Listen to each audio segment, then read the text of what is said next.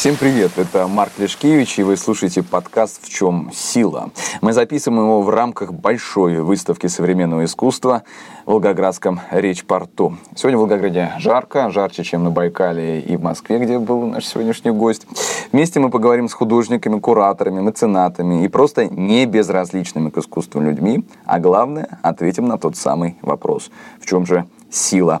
Подписывайтесь, следите за нами в социальных сетях и поехали. Алиса, здравствуй. Здравствуй, Марк. Расскажи, пожалуйста, нашим слушателям немного о себе.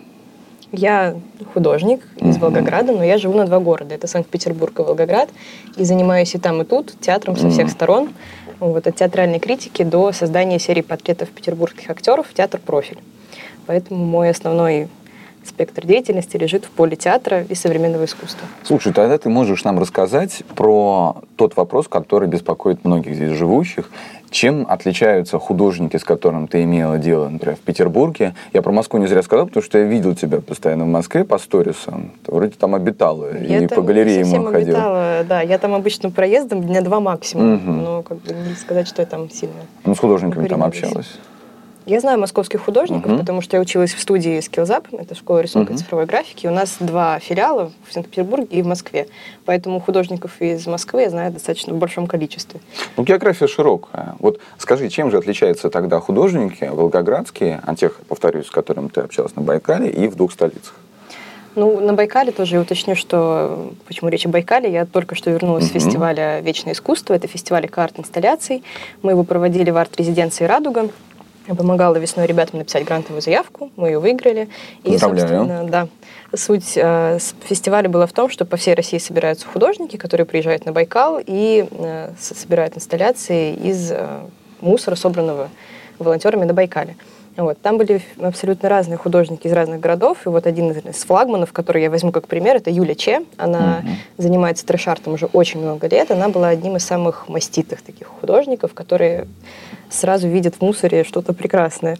Вот. И чем отличается, наверное, смелостью. То есть как бы вот у художников Москвы и Петербурга гораздо больше насмотренность, и они гораздо смелее делают шаг в какую-либо сторону. То есть не, не, меньше рассуждений, как на этом заработать, Вот я сейчас сижу, как зритель, и слушаю наш подкаст. Это что, Алиса хочет сказать, что волгоградские художники не смелые, робкие, трусы? Нет, они смелые, просто разные вопросы себе задают люди. Какие? Обычно в Питер переезжают художники, переезжают, ну, мы берем основную, основной срез, это те, кто уехал в Питер mm-hmm. или в Москву. И это те, которым уже терять нечего, им уже все равно. Они могут там жить в коммуналках, они могут э, что угодно делать и работать за бесплатно. Они этот шаг уже сделали, им уже реально ощущение, что терять нечего, уже все равно, мы живем там, ради любви и искусства. А в Волгограде еще как бы это обычно люди, которым либо предстоит сделать шаг в другой город, либо здесь очень смело шагнуть и понять, что сначала будет тяжело, и mm-hmm. надо будет отказываться от многого.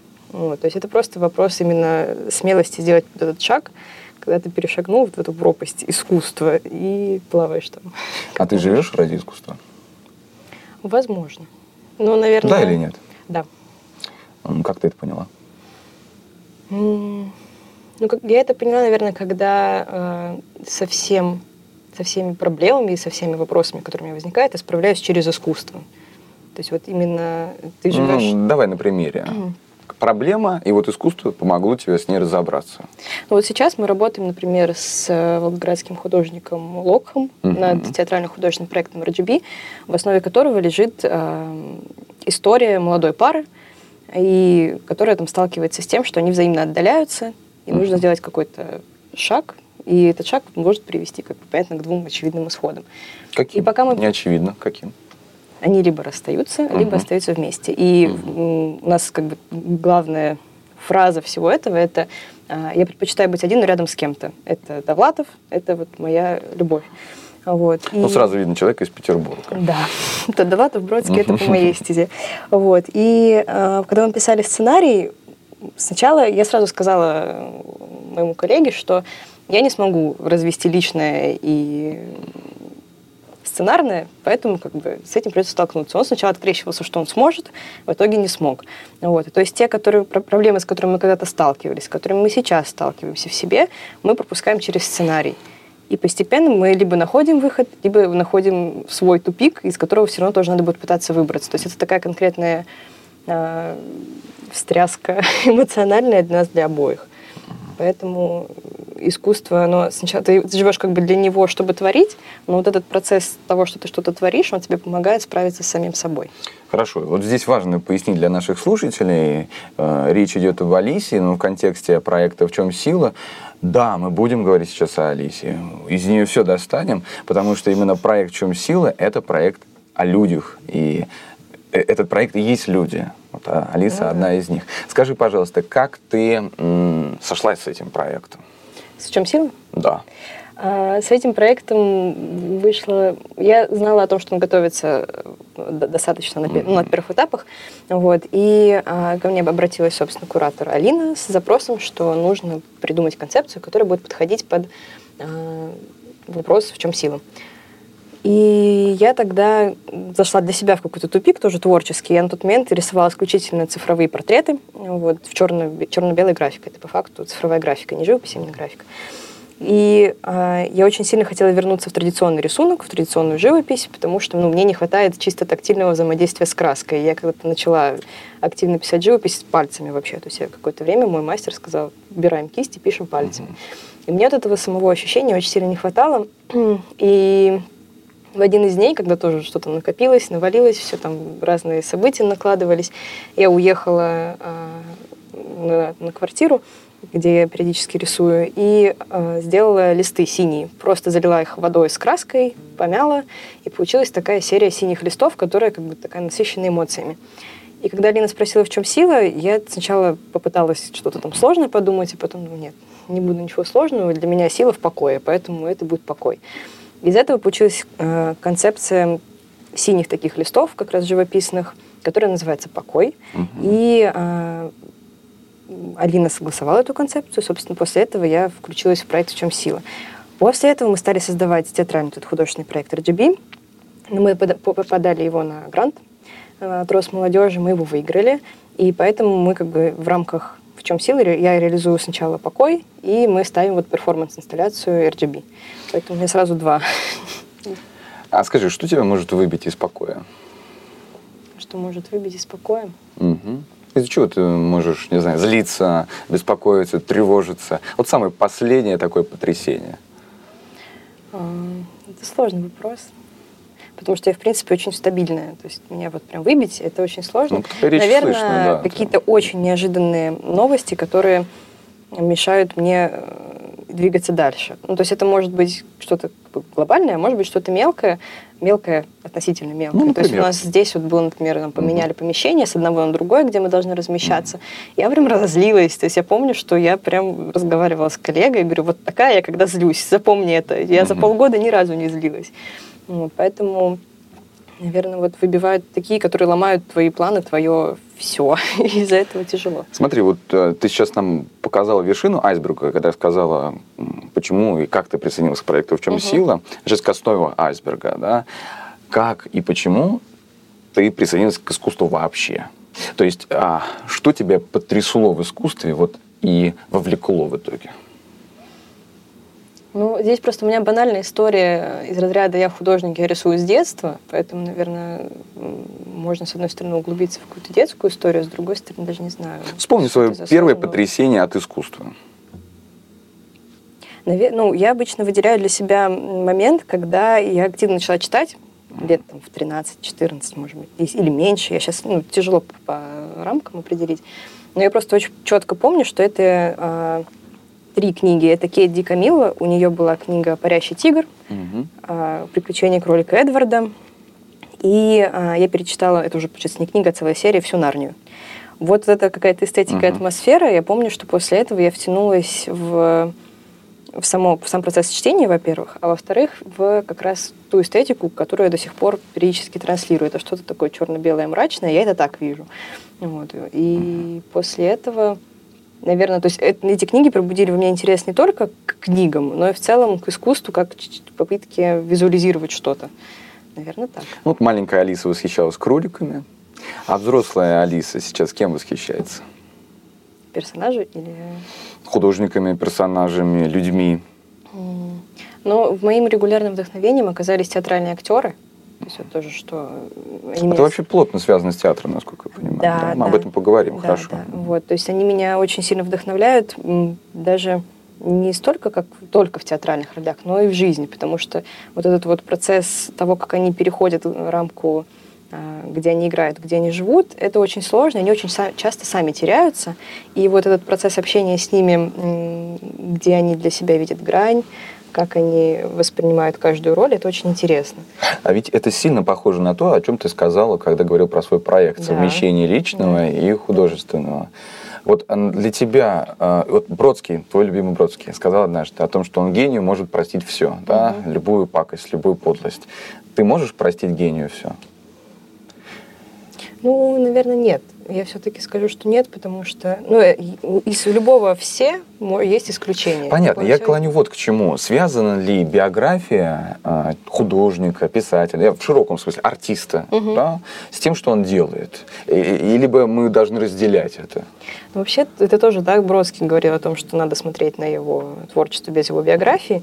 На самом деле, это же наверное, сложно, гиперсложно. Это гиперсложно, но с одной стороны это имеет свой смысл, когда для тебя само искусство является объектом изучения. То есть когда я изучаю пьесу, мне не столько важно, что там было за этой пьесой, сколько конкретное устройство, там, не знаю, возьмем Елизавету Бам Хармса. То есть я разбираю конкретно театр абсурда в этой пьесе. Мгм. Как он устроен, как он работает, какие правила, где персонажи ломают э, коммуникацию. То есть для меня вот чисто искусствоведческий интерес вот в этом сейчас. С другой стороны, мне безумно нравится жизнь Хармса, и я ее изучаю в контексте, понятно, что связано с его творчеством, но при этом отделить жизнь от искусства тоже можно, чтобы понять закон искусства. Я бы вот так сказала. А вот разреши вот такой болванский, дилетантский вопрос от телезрителя из Волгограда, который приходит на выставку современного искусства и возле произведений современного искусства видит вот такие полотна текста, которые рассказывают нам об авторе. Мгм. Потом я подхожу, захожу, например, Третьяковку условную, да, захожу к картине там «Боярин Морозова». Там про автора только его фамилия и имя. Почему так происходит? Зачем, вернее, да, на выставку современного искусства столько раска... букв? Понимаешь, о чем я Мгм. говорю? Но мне кажется, это, в принципе, отчасти это болезнь, на самом деле, современного искусства, э, стремление к огромным текстам и описаниям концепций. То есть почему-то вот мы перешли из, из рам- рамок, даже не из рамок, а из визуального восприятия к э, восприятию только интеллектуальному. Это, на самом деле, часто перевешивает. Я это же сказала, рационал это некий, хорошо. да? Он мешает эмоции, Ну, как да. зрителю. Да, ну и из-за того, что как бы есть такая приученность к тому, что там вот есть какая-то концепция, есть какой-то смысл, Мгм. многих отталкивает, потому что они говорят, я не понимаю, это нужно узнать, это нужно там какую-то философию знать. Да не обязательно, как бы воспринимать можно и просто так, и поэтому, когда читаю лекции по Кандинскому, очень подробно рассказываю про, чтобы сломать пе- первый от- от- отталкивающий барьер, про там, черный цвет, потому что с черного все начинается, у всех же там сразу черный квадрат Малевича, вот. Мне приходится объяснять, в принципе, там путь, что биография Малевича творческая, она это просто сжатая история искусства в целом, изобразительного. Вот. И когда я объясняю про черный цвет, у людей отпадают потом вопросы. Мгм. Что это за черный квадрат? И с одной стороны, я понимаю, что хорошо, что я им объяснила, они теперь это знают, а с другой стороны, если бы они этого не знали, и если бы они не думали о том, что там какая-то концепция, как бы они восприняли этот просто квадрат? Вот сам, если бы они разрешили себе воспринимать черный цвет таким, какой он есть, каким бы выводом они пришли? Потому что цвет, он сам по себе очень сильный инструмент воздействия на зрителя. То есть как бы не всегда хорошо, что за работой стоит огромный пласт информации. Какой твой любимый цвет? Черный. Почему? А у него очень много оттенков, и они очень сложные. М, то есть это он- можно объяснить рационально каким-то образом. Мгм. Ну, для меня можно, потому что если в черный, если добавить какой-то цвет, черный любой цвет углубляет. Он его как бы, причем любой цвет гасит черный. Мгм. Вот, то есть на черном, с одной стороны, там, если на черный капнуть желтым, желтый как будет такой яркой вспышкой, а если их смешать, то желтый погаси- погасится очень сильно черным. И то та жизнь, которая зарождается в глухом черном через внедрение новых оттенков, это интересно. Я правильно это понимаю, сильно. я перебью сейчас Давай. нарочно. Правильно понимаю, что художник Алиса любит черный цвет, потому что она любит гасить. Ну, кого гасить? Не, мне интересно... Друзей, врагов, любовников, любовниц, других художников. Нет, мне, мне просто нравится реально, какая жизнь может получиться через добавление в черный чего-то. Мгм. Хотя черный сам по себе очень самостоятельный цвет. М, Это говорит о том, что ты экспериментируешь часто. Да. Я Вот, постоянно. Ну, какой твой был последний эксперимент? Последний эксперимент, вот тоже он связан с выставкой в Волгограде, вот то, что точка зрения у нас идет выставка с октября. Я здесь подготовила смену экспозиции. Здесь у меня сейчас висят портреты театр профилях, как раз пять штук, там пять актеров моих друзей, знакомых. Вот. И я подготовила смену экспозиции на серию портретов «Исказилась». Это серия портретов, написанная по-сырому черной темперой. То есть э, для меня выход из цифры, из цифрового рисунка uh-huh. стал вот такой радикальный, когда я просто заливаю водой лист и уже как бы кистью с краской что-то пишу. Это вообще неуправляемая история, потому что там растечься может куда угодно, как угодно, и из-за этого очень много проб и ошибок. Но вот сейчас вот там, серия уже готова, то есть я наконец-то смогла управлять более-менее этим потоком растекающейся краски. То есть это вот тоже мой эксперимент, э, о котором я давно думала. Мне очень хотелось научиться писать по-сырому жидкой темперой. И вот я наконец-то смогла. Хотя на это потребовалось много времени. Ну, ты сейчас поведала, что участвуешь в организации выставок, а значит, взаимодействуешь с художниками, да. правильно? А, скажи, пожалуйста, какой для тебя в плане сотрудничества вот идеальный образ художника? Художник, который, во-первых, думает. О чем? О том, что он делает. Потому что есть художники, которые не понимают, что они делают, и с ними невозможно работать, потому что тебе им нужно самим объяснить, что не так, а они не понимают, они просто по вдохновению. Особенно тяжело работать с теми, кто такой, я профессиональный импровизатор. Я приеду uh-huh. к вам, оплатите мне билеты, все оплатите, uh-huh. я приеду и сделаю что-то. А ты не можешь никаких гарантий получить, что это что-то тебе вообще нужно. Это даже в Тиндере не сработает. Да. вот. И поэтому с такими художниками тяжело, и главное, чтобы художник реально думал и умел формулировать формулировать свои мысли. Это абсолютно навык, мне кажется, не такой распространенный, как хотелось бы, mm-hmm. но вообще очень ценный. Вот. И еще, наверное, с художником важна оперативность, что ты ему дал задачу, например, uh-huh. то есть ему там, меня устраивает твоя концепция, но можешь чуть-чуть вот тут доделать. И если он это может сделать оперативно, без долгих припираний из разряда «я так вижу, я так хочу», и тогда сотрудничество получается. Тогда получается интересно, тебе комфортно, ему комфортно. И да, еще есть художники с больным самолюбием, это вообще отдельная история, с которыми очень А разве не все у них больное самолюбие? У кого-то это выражено. У кого-то mm-hmm. это очень сильно выраженное, и это очень сильно может мешать работать, потому что ты не понимаешь, где ты сейчас его заденешь, где ты его не заденешь, mm-hmm. а он как бы может еще и быть таким претенциозным очень. Из разряда я вам пришлю сообщение, в котором выделю всю информацию, которую я считаю про себя нужным. Вы должны знать, кого вы теряете. Но mm-hmm. с таким сразу работать не хочется. Такой нужно, ну зачем ты мне нужен, если ты так классный без меня. До свидания. Ты рассказала, что ты читаешь лекции. Да? Периодически. Это интересно. Скажи, пожалуйста, почему люди должны прийти и послушать твои лекции? Я спрашиваю, сейчас такой будет ага. подставной вопрос. Сейчас кто не только не читает лекции. Да. Я даже читаю лекции. Да. Да. Почему должны прийти и слушать тебя? Ну, в моем случае, наверное, э, исключительность именно в материале, потому mm-hmm. что про Кандинского читают много из разряда авангард современное искусство и так далее. Я про Кандинского читаю конкретно про теорию цвета, потому что про цвет именно в его книгах там точ, «Точка линии на плоскости о духовном в искусстве» мало кто говорит, потому что это все-таки труд, а он, кстати, писал потрясающе абсолютно, у него очень хороший язык. Э, и фундаментальное изучение для любого художника. И на самом деле, вместо того, чтобы мучиться искать там, курсы по рисунку где-то еще, просто достаточно открыть Кандинского. Он объяснит абсолютно все в краткой форме, и вы и про живопись поймете, и про цвет, и про точку, и про линию. Ну, uh-huh. будет понятно абсолютно все. И э, когда я читаю про Кандинского, я тоже пытаюсь не только в пример приводить конкретно его работы, где как бы очевидно результат его умственного труда, вот он визуально, а привязывать и других художников, как это у других работает. И во всю эту информацию о нем я вмешиваю личный опыт, потому что у меня очень интересный путь в плане становления живописной какой-то культуры, uh-huh. потому что я училась в Волгограде в художке, где мы писали акварелью, чисто натюрмортики, кувшинчик, ваза, э, так как вот, ну, как надо. После этого я уезжала, переезжала в Питер первый раз. Меня учили, как писать в Академии Репина, оттуда э, мастер пока я у него училась, он снимал помещение у другого художника, и они на кухне все время спорили, что лучше, репа или муха. То есть Академия имени Репина или Академия не Штиглица. Я послушала так край муха и поняла, что мне Штиглица.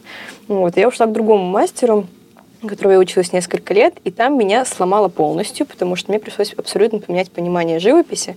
Вот, отказаться от всего, что я умела, это было очень тяжело. Это, это от смены материала там, с беличьих кистей и, и акварели на щетину и темперу. То есть, это, ну, то есть, на самом деле это очень тяжелый переход, особенно когда тебе там, ну, лет 16. Ты просто такой, господи, я всю жизнь другому училась.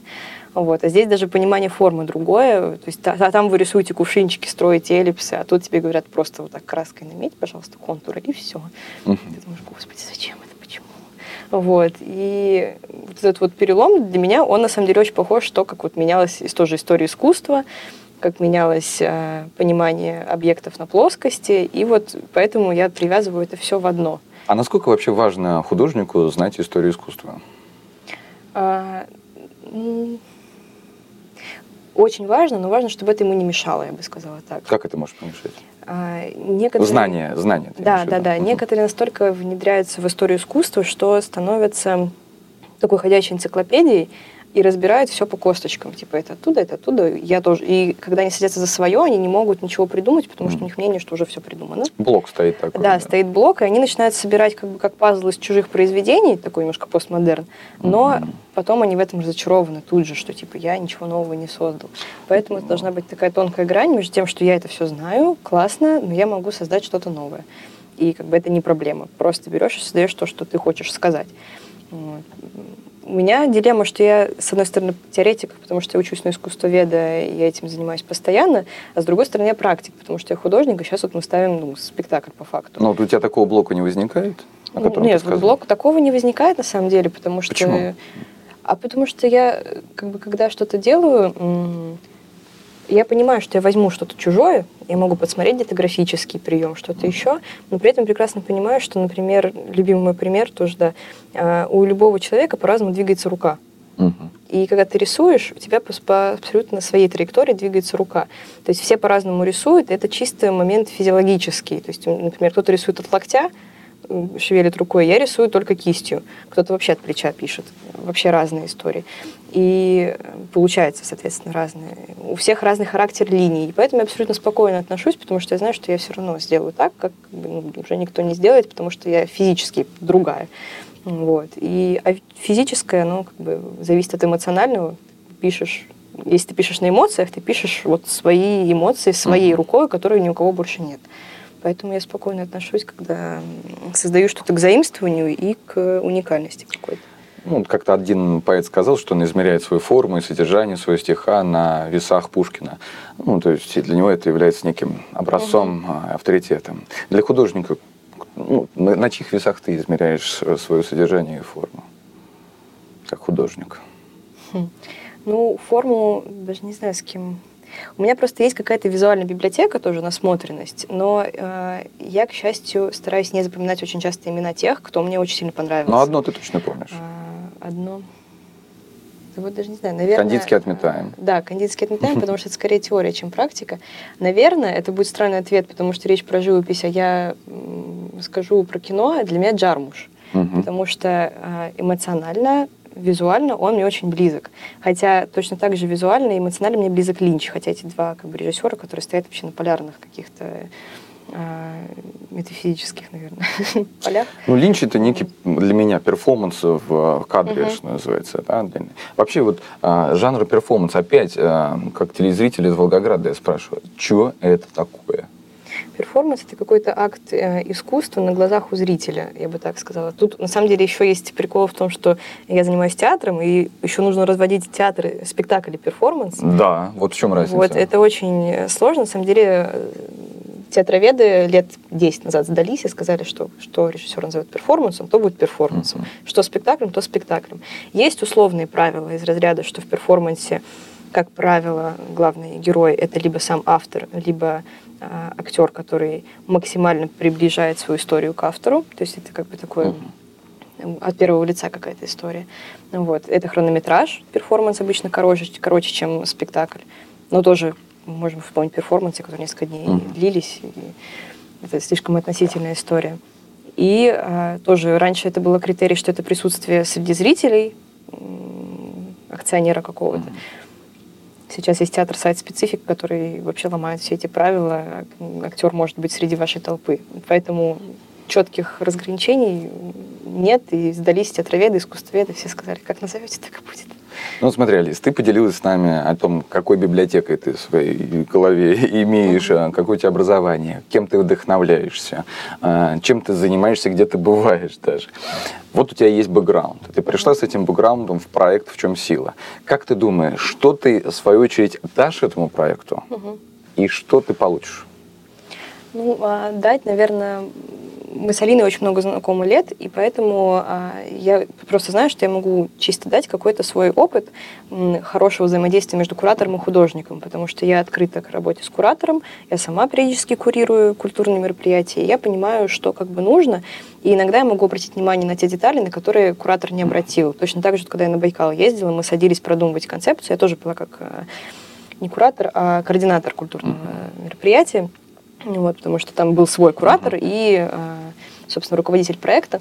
Мы сели втроем из разряда продумывать просто площадку. И я просто беру и говорю, а это, а это, указатели на туалет будут? И они такие, господи, точно, это же надо было сделать. Uh-huh. Вот, то есть это какие-то детали, когда приходит третье лицо и очень много помогает, делясь своим опытом и своей насмотренностью. То есть я понимаю, что вот как кадр в таком отношении я достаточно ценный художник, потому что я могу с документацией помочь, что-то еще. Вот. А чтобы получить... Ну, для меня это, во-первых, возможность создать тоже произведение искусства, то есть покой mm-hmm. без чем силы не существует. Это произведение, которое создается специально для выставки. Вот. А еще, ну, я думаю, что, в принципе, когда ты участвуешь в выставке, ты, во-первых, знакомишься с огромным количеством людей, и ты открываешь возможности для коллабораций каких-то новых, то есть это всегда такой нетворкинг важный момент. Вот, поэтому вот так, наверное. Ты уже сказала о том, что сила для тебя является покоя. Угу. Вот где в наше время, которое постоянно несет перемены, искать покоя? Мне кажется, он не где-то внешне искать, это внутренне. То есть угу. это для меня тоже покой, есть, есть мир и покой, это разные на самом деле для меня понятия. Вот. То есть мир это что-то вот внешнее, а покой это что-то более внутреннее. Вот сейчас вот. как Сократ говоришь, смотрите внутрь себя. Да. И вот что нам искать внутри себя? Ну, это решение каких-то внутренних конфликтов, наверное. То есть, когда ты находишься в состоянии покоя, ты постепенно, ну, приходишь к состоянию покоя, ты решаешь внутренние конфликты один за другим, чтобы успокоиться, uh-huh. чтобы выстроить какую-то гармоничную систему взаимодействия себя с собой и себя с миром. Вот. И, наверное, вот в этом покой. Но на самом деле в покое таится очень много всяких всяких...